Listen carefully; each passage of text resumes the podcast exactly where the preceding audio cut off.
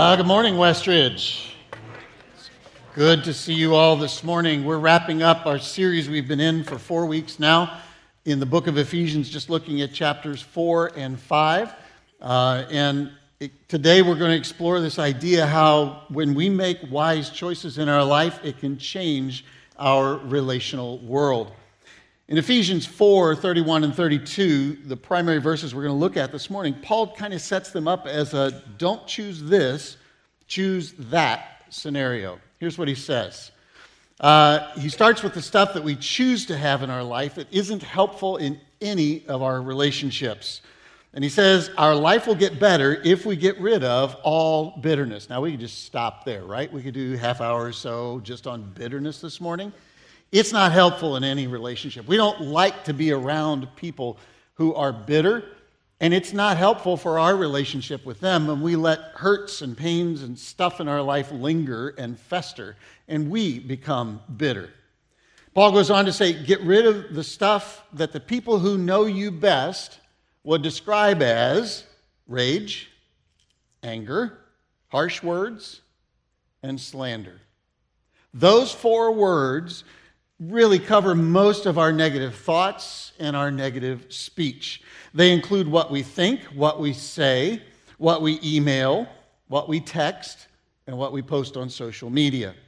And while we're at it, Paul says, you might as well go ahead and get rid of all types of evil behavior. Don't choose to have these things in your life. Instead of choosing these, choose those.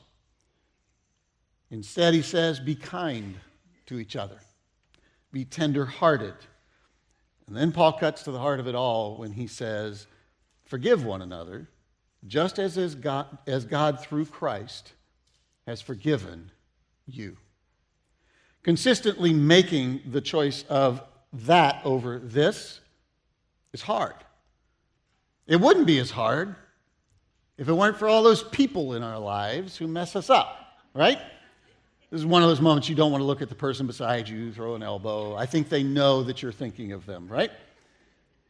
We would be better people. We'd make wiser choices if we were done with the people who cut us off in traffic or refuse to let us merge and make us miss our exits on 90.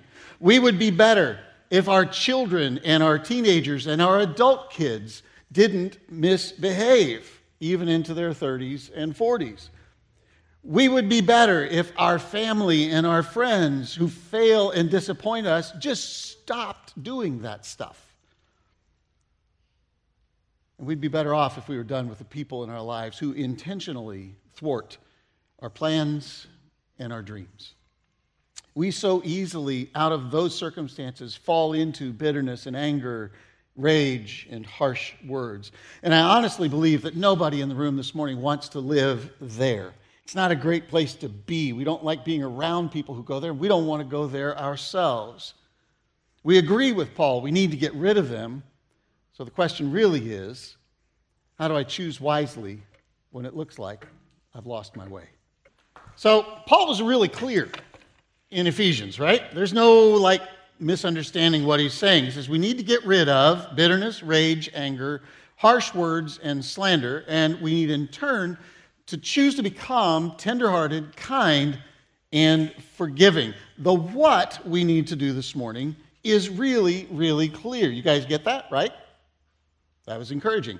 So it's not really tough to understand. That's what we need to do, right? Thank you. Sorry to wake you. The what is clear. The how is not.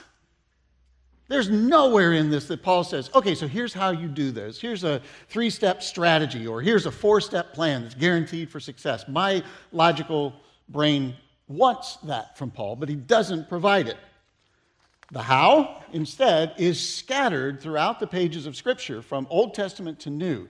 It's there in direct teaching, it's there in people's personal stories, and it's there in some examples of things that have gone well and not well when people didn't choose the right thing to include in their life.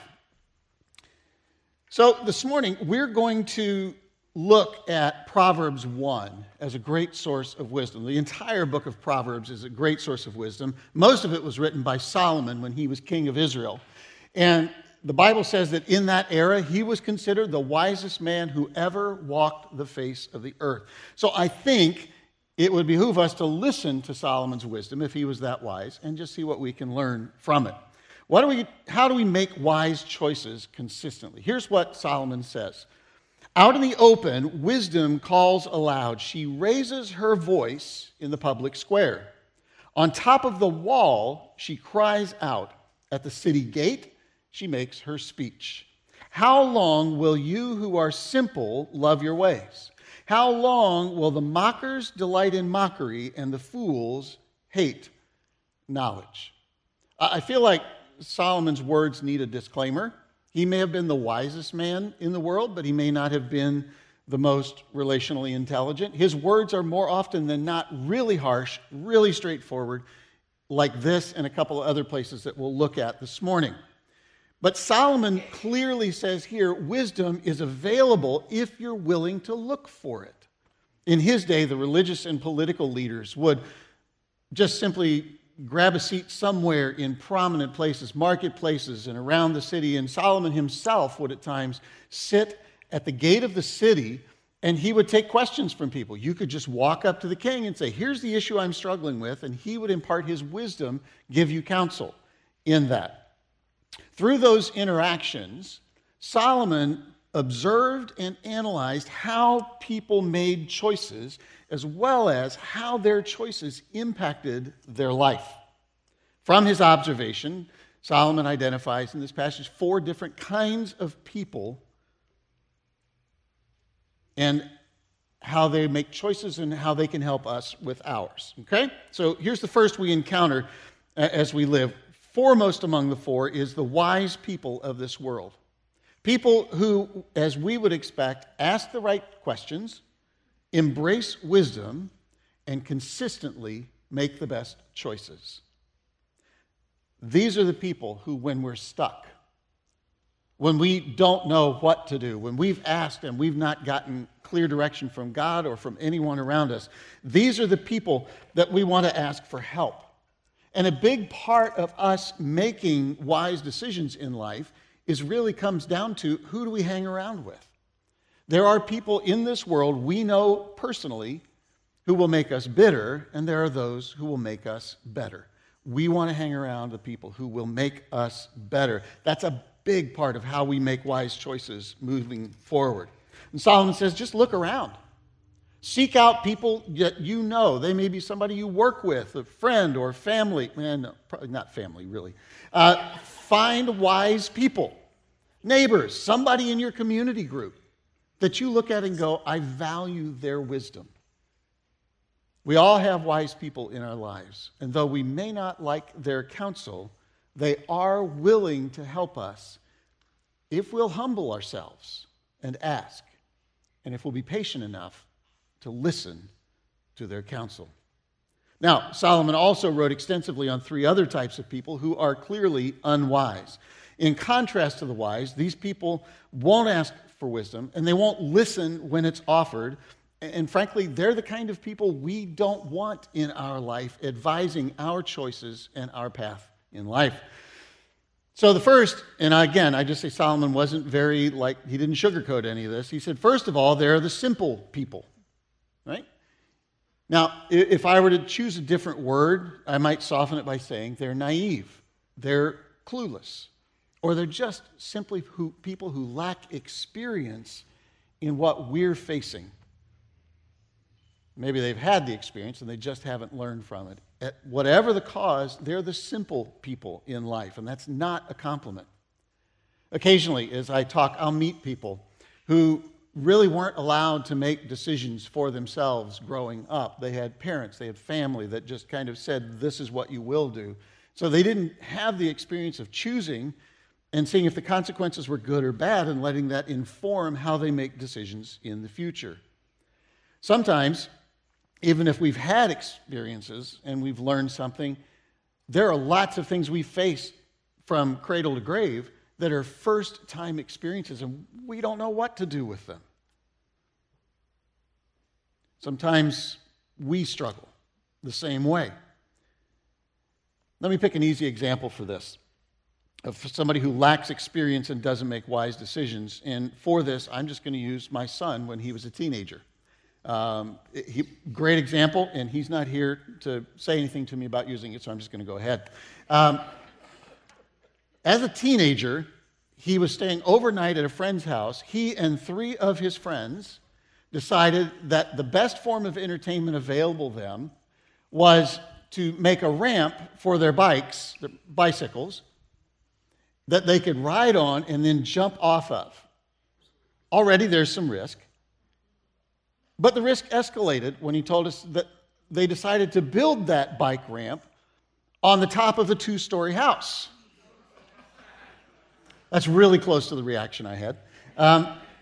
And their landing spot was my next question. He goes, oh, we had it all figured out. We were going to jump into the pool.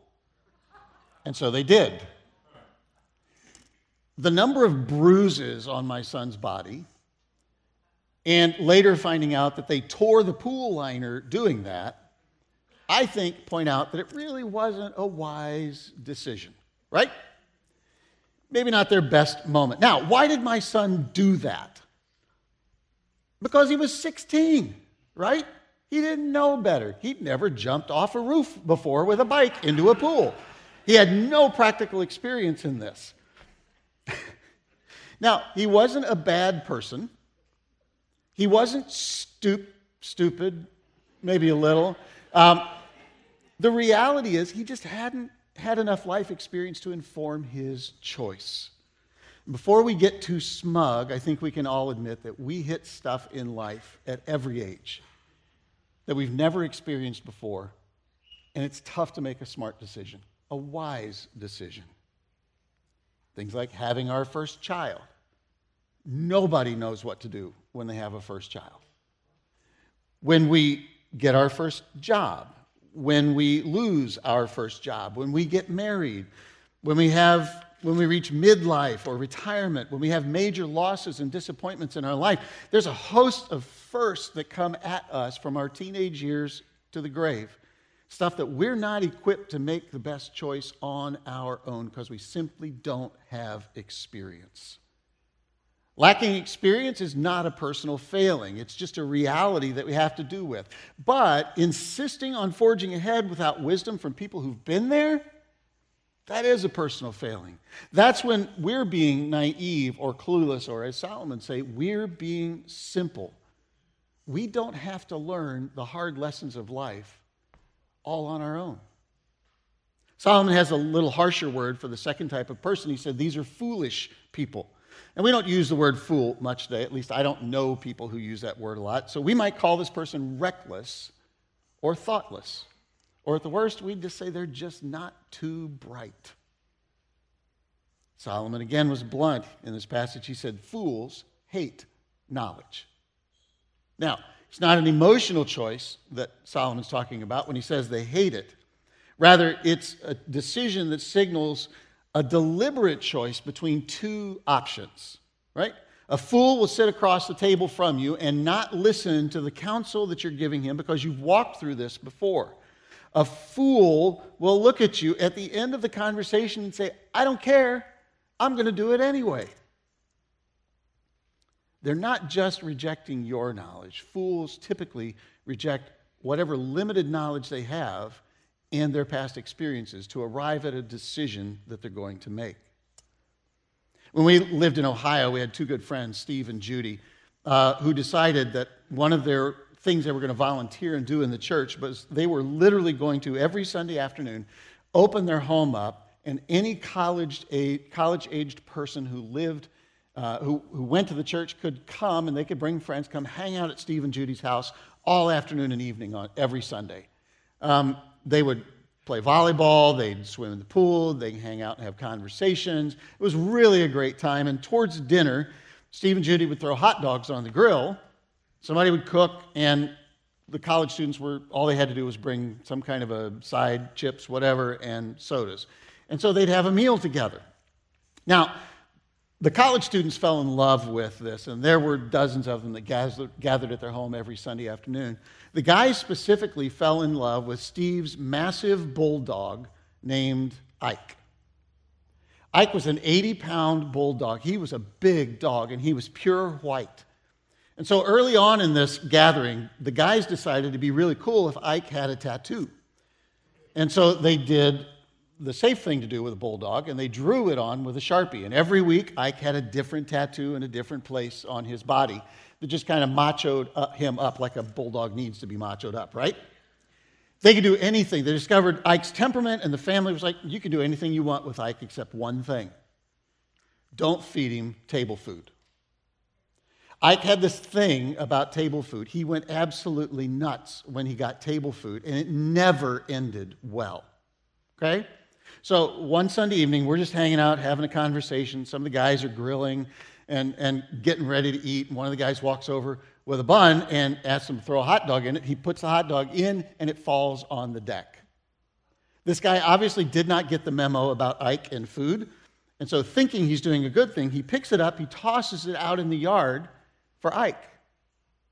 Ike grabbed that hot dog without chewing any of it. He literally inhaled it whole, and the hot dog lodged in his windpipe.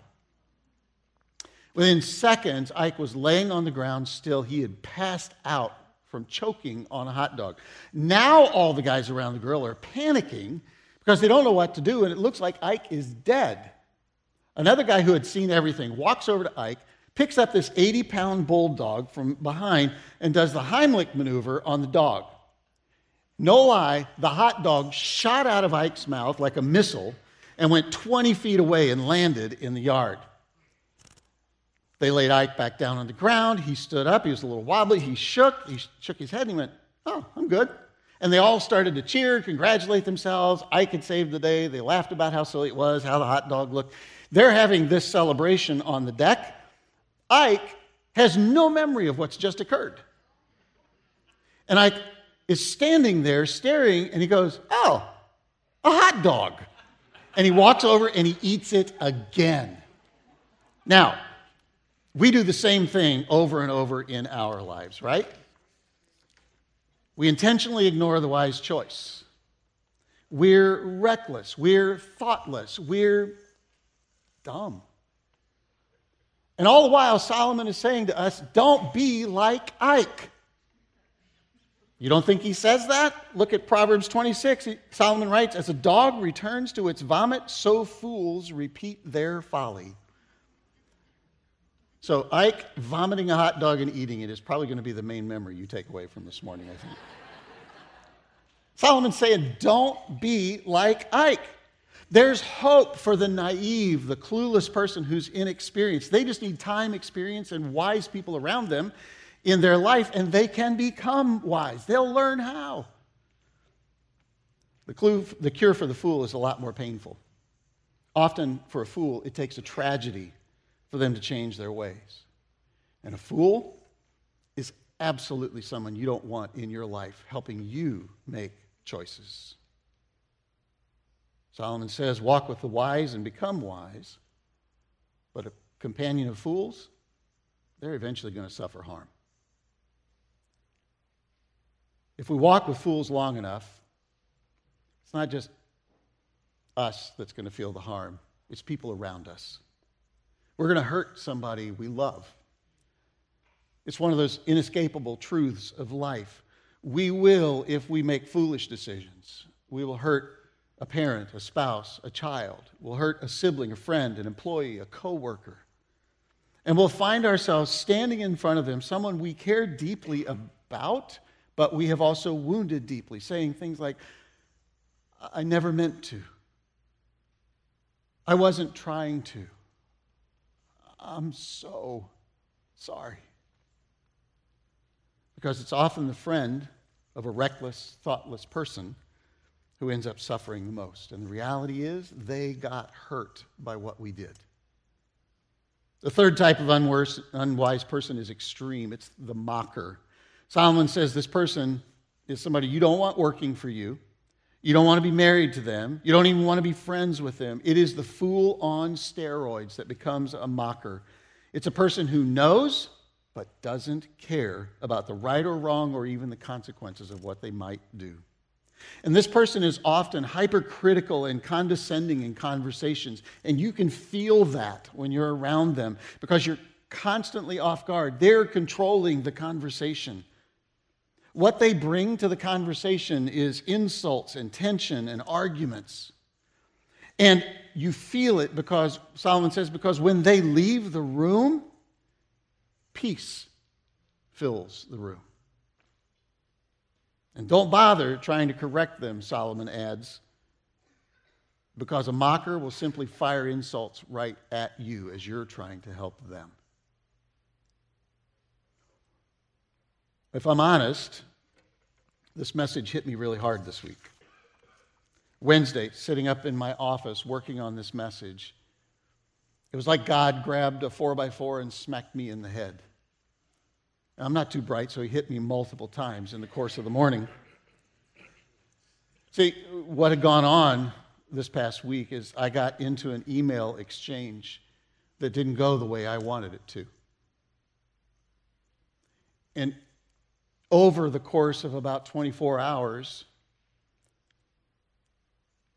I rejected wisdom. I started getting angry. I started heading towards some harsh words and some unwise choices. And as I'm doing this, and God's trying to say, you just need to stop and pay attention to these verses for you, I'm arguing with God.